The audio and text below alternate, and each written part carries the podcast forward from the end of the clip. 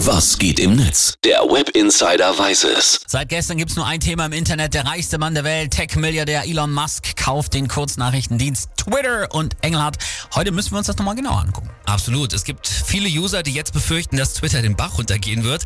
So war das nämlich zum Beispiel auch schon vor zehn Jahren, als Medienmogul Rupert Murdoch MySpace für fast 600 Millionen gekauft hatte. Damals war das der heiße Scheiß und ja, dann ist es auch den Bach runtergegangen. Für 35 Millionen hat das wieder verrapscht. Und das ist ja nicht die einzige Angst. Gestern hatten wir ja schon drüber gerätselt, ob Elon Musk mit seinem Versprechen für mehr freie Meinungsäußerung auch wieder Donald Trump für Twitter entsperren lässt. Ja, das stimmt.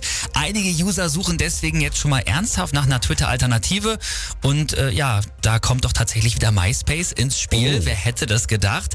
Es gibt auch wirklich Leute, die sich jetzt darüber aufregen, dass StudiVZ ja vor einem Monat vom Markt gegangen ist. Ja, das war vielleicht ein bisschen vorschnell. Wer hätte das auch ahnen können? Aber mal Spaß beiseite, es gibt wirklich eine Twitter-Alternative, die hoch gehandelt wird gerade.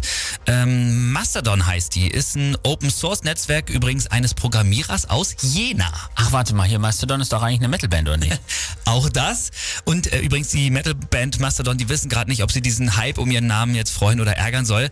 Ähm, die haben den Namen aber auch nicht erfunden. Ein Mastodon ist nämlich eine Art Urzeitelefant. Na siehst du, was sagen die User? Also einige machen sich über den Namen lustig. Da heißt es dann, Mensch, das hört sich an wie eine Dopingsubstanz für Schweine. Andere finden, das hört sich an wie eine Unterbaucherkrankung. Ja. Stefan Dörner, der hat schon mal eine Vorahnung, hat getwittert. So, jetzt twittern wir eine Woche lang von Mastodon, äh, reaktivieren uralte Accounts oder machen uns dort neue. Dann setzen wir fünf bis zehn Nachrichten ab und nächste Woche sehen wir uns dann alle wieder in alter Frische auf Twitter. Wetten? Ja.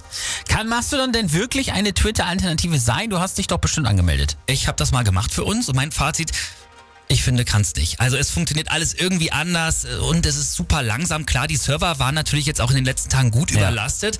Immerhin sind nämlich auch schon so Twitter-Größten wie zum Beispiel Jan Böhmermann zu Mastodon Oh, okay. mal übergelaufen. Und äh, Tweets heißen da auch übrigens Tröts. Schön. Und Elon Musk, was sagt der? Also der hat nochmal versprochen, Twitter besser machen zu wollen. Fake- und Bot-Accounts sollen erkannt und gelöscht werden. Er war aber auch schon wieder typisch Elon und hat getwittert, als nächstes kaufe ich Facebook und lösche es. Hahaha. Ach, der Typ, Sehr ey. gut, ne? Also ich finde, wir hören uns lieber Mastodon mal an. Das ist, Ja. glaube ich, besser.